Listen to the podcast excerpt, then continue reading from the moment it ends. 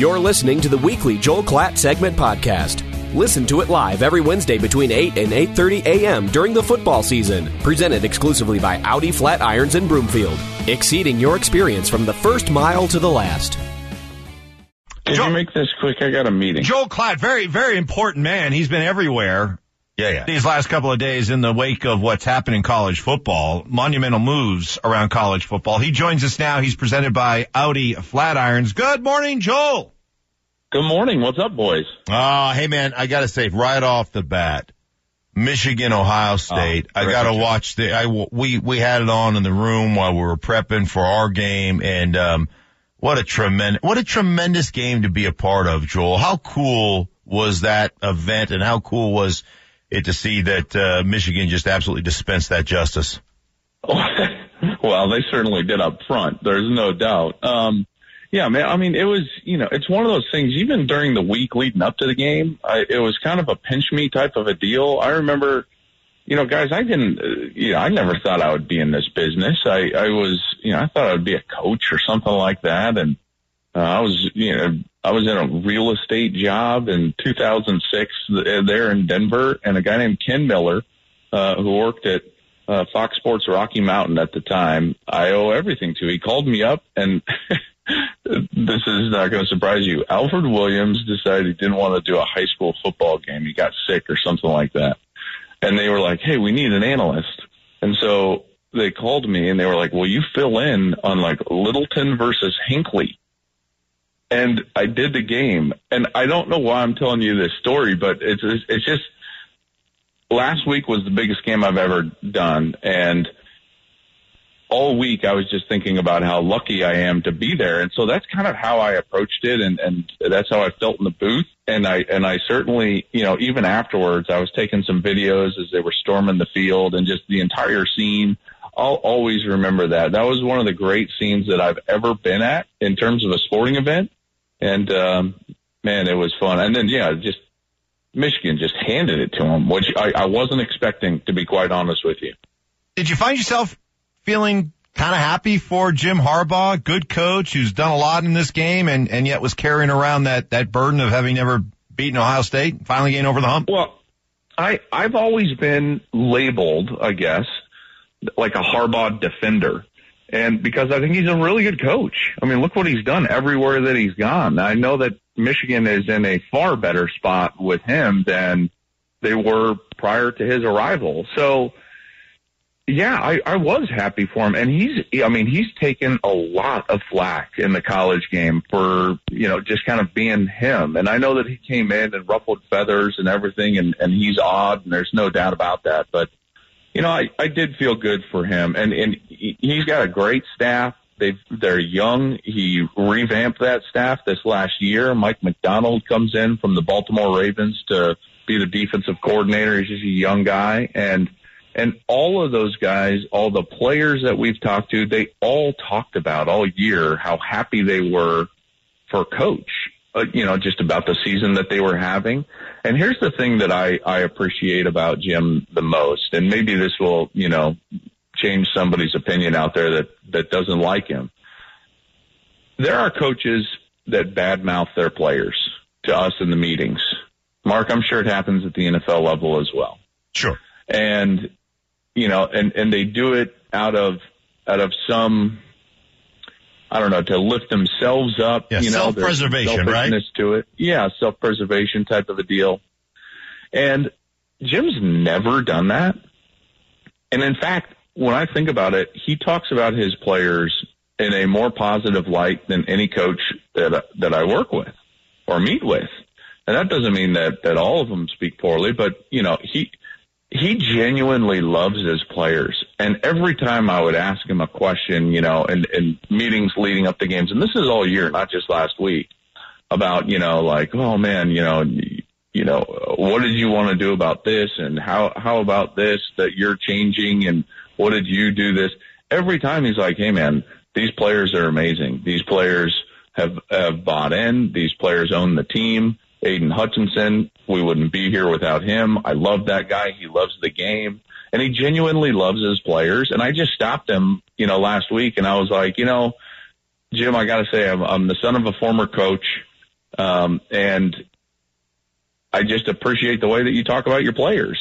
And so, yes, Mike, to, to say like, was I happy for Jim? Yes, I was. Hey, what about the college? This is shake up in college right now. Lincoln Riley heading to USC. Now Oklahoma's open. Obviously, Brian Kelly heading to LSU, uh, leaving Notre Dame. I mean, uh, are you surprised at all? What does this mean for college football in general?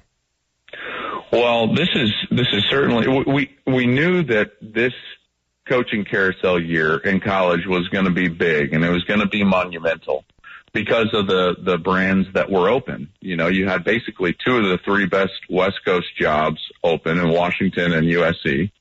You had two of the top five jobs in college football in in USC and LSU. Um, and and I I just knew that it, something was going to happen that was big. And it looked like, uh, I thought it was going to be like, okay, James Franklin's going to leave Penn State. I actually thought for a moment that Matt Rhule might leave the NFL and come back to college. I thought it was going to be kind of in that size. I never imagined that a guy like Lincoln Riley would leave or Brian Kelly would leave. In fact, when the when the USC job first came open, I did a video about, you know, like, hey, who who would you hire? You know, who are the names? And I kind of threw out there, I was like, well, you got to call these four guys and make them tell you no. And I said, you know, Lincoln Riley, Ryan Day, Dabo Swinney, and Brian Kelly. Because you don't call Nick Saban because he's too much of a legend, and it's just like it just is what it is.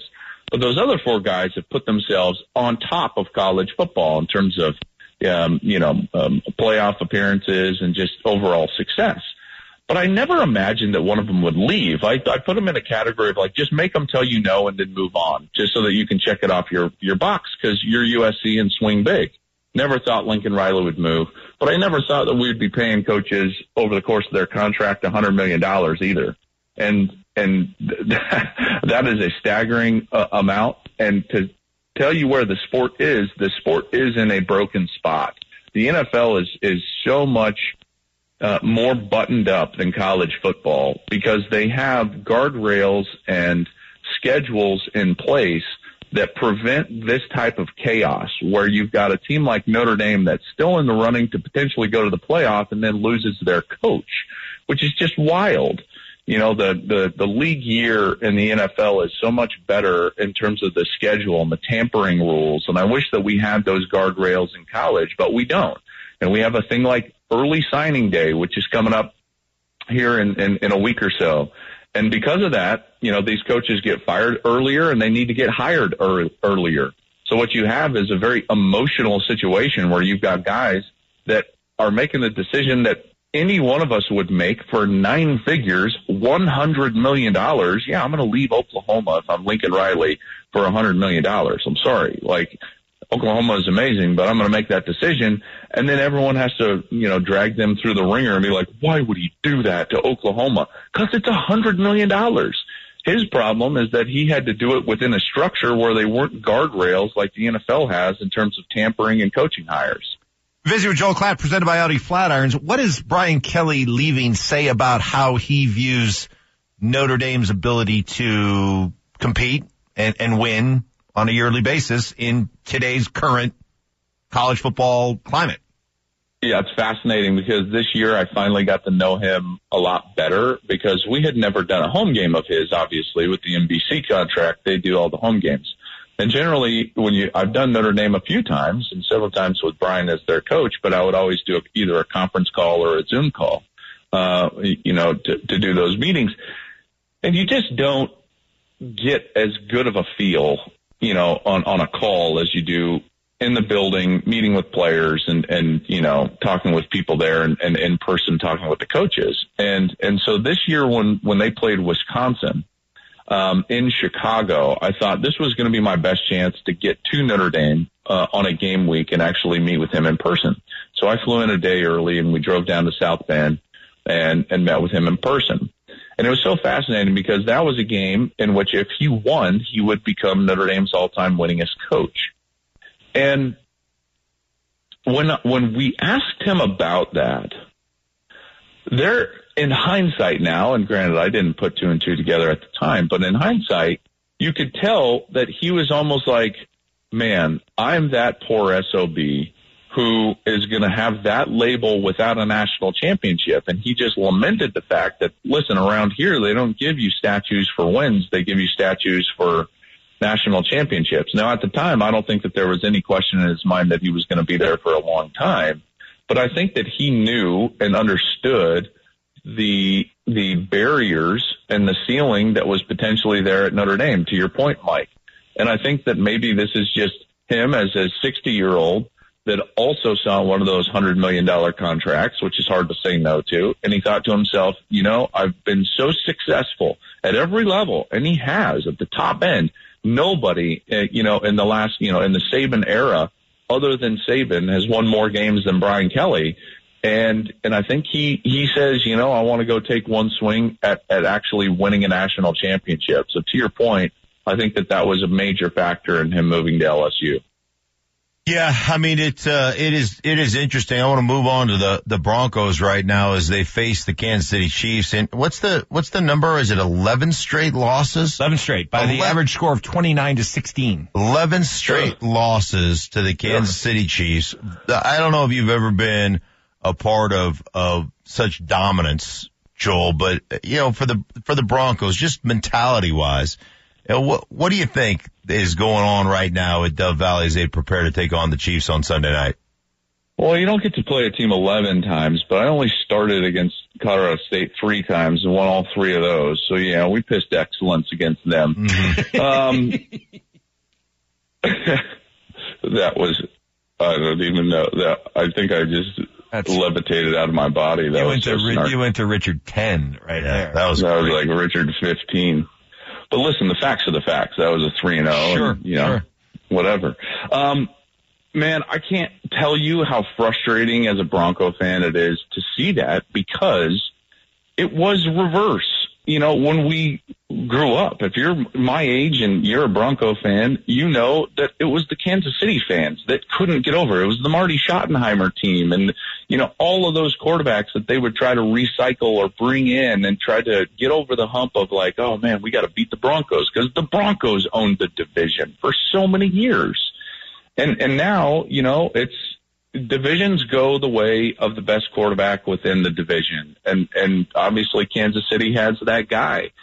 Denver's got to find a way to match up with, you're not going to do anything as far as a Super Bowl until you can beat the Kansas City Chiefs in your own division. That's, that's just the way that it is. Obviously last week was a terrific win for them. I thought that the game plan was, was fantastic. It, it's, this is a roster that's ready to win.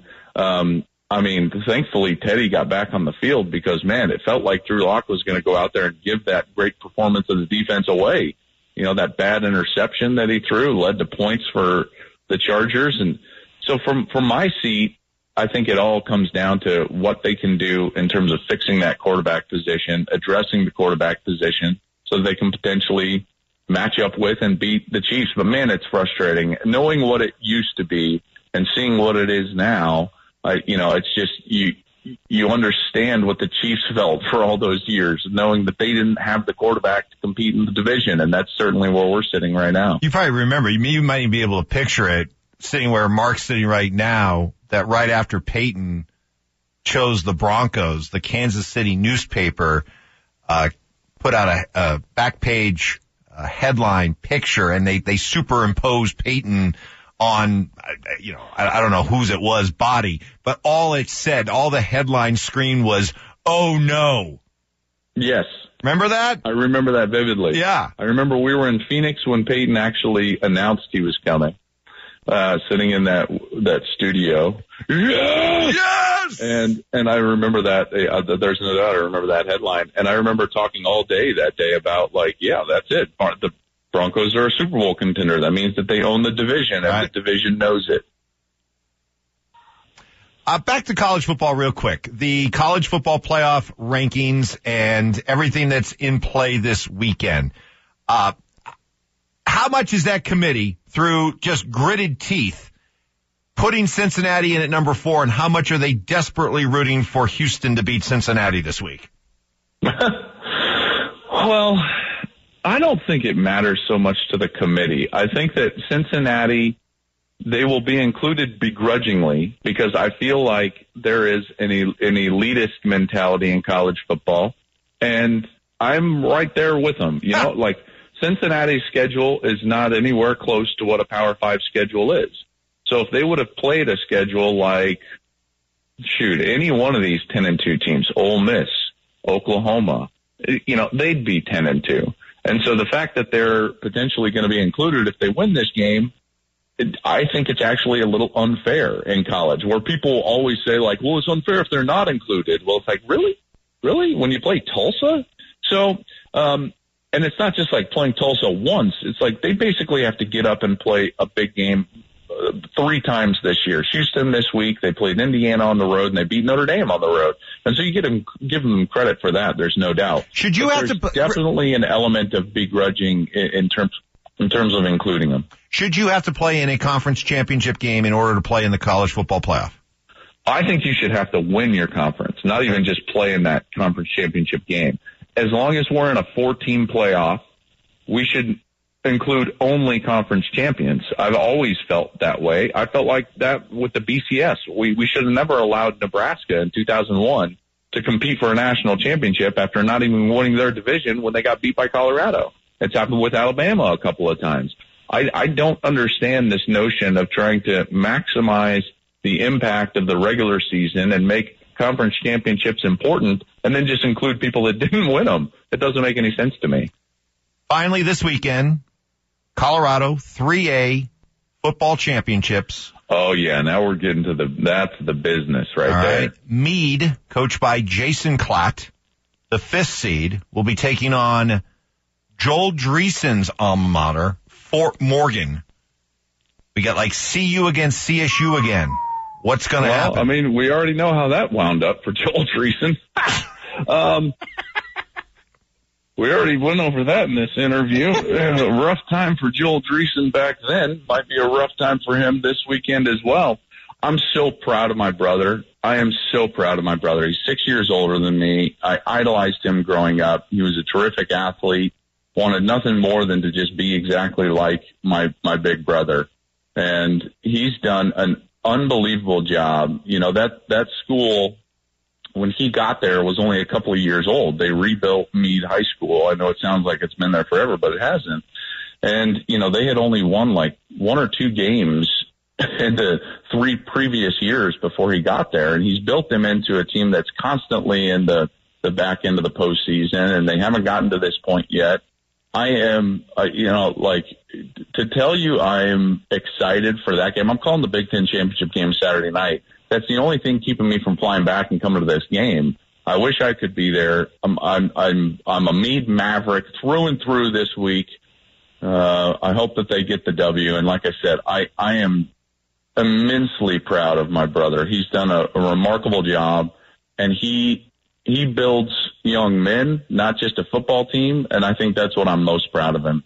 That, that is awesome. That is awesome. True story. A couple years ago, Mead's playing uh, Green Mountain in a uh, high school playoff game, uh-huh. and, and Joel has just gotten done calling like I don't know. Ohio State, Wisconsin, or something, right. you know, in front of eighty thousand people. Right. No, it was a semifinal, which means it was Ohio State, Michigan. Yeah. Okay. And he is he's the game is just ended, and he's pestering me for updates from the Mead Green Mountain game, and I'm doing like play by play for him for like the uh, the next hour as you're making your way to the uh, yeah. to the airport. It was cool. It was cool. I'm like that. That's that is us. That speaks to your relationship with your brother. All right, congratulations to all the teams playing in the uh, state championship games. We wish them all well, uh, except I guess for. Joel Dreessen's uh, Fort Morgan team. Joel, thank you. Yeah, yeah. Hey, Fort Morgan, you can pound sand. Go Mavericks. yeah. All right, there he goes. Joel Klatt, presented by Audi Flatirons. As always, a lot to unpack with Joel. We'll do that. Plus more painful reminders of why the Broncos find themselves in the position they find themselves in. That's next. Denver Sports Station 1043 The Fan. Hello, this is Ryan Watson, Vice President and General Manager of Audi Flatirons and Audi Boulder Service. When was the last time a dealership delivered the experience you were looking for? Have you ever felt that buying a car was solely about making the sale? It should be about the relationship, beginning with your commitment to do business with us and continuing through the years to follow. Our team is dedicated to exceeding your expectations from the first mile to the last. Come see us in person or visit us online at AudiFlatirons.com or AudiBoulderService.com.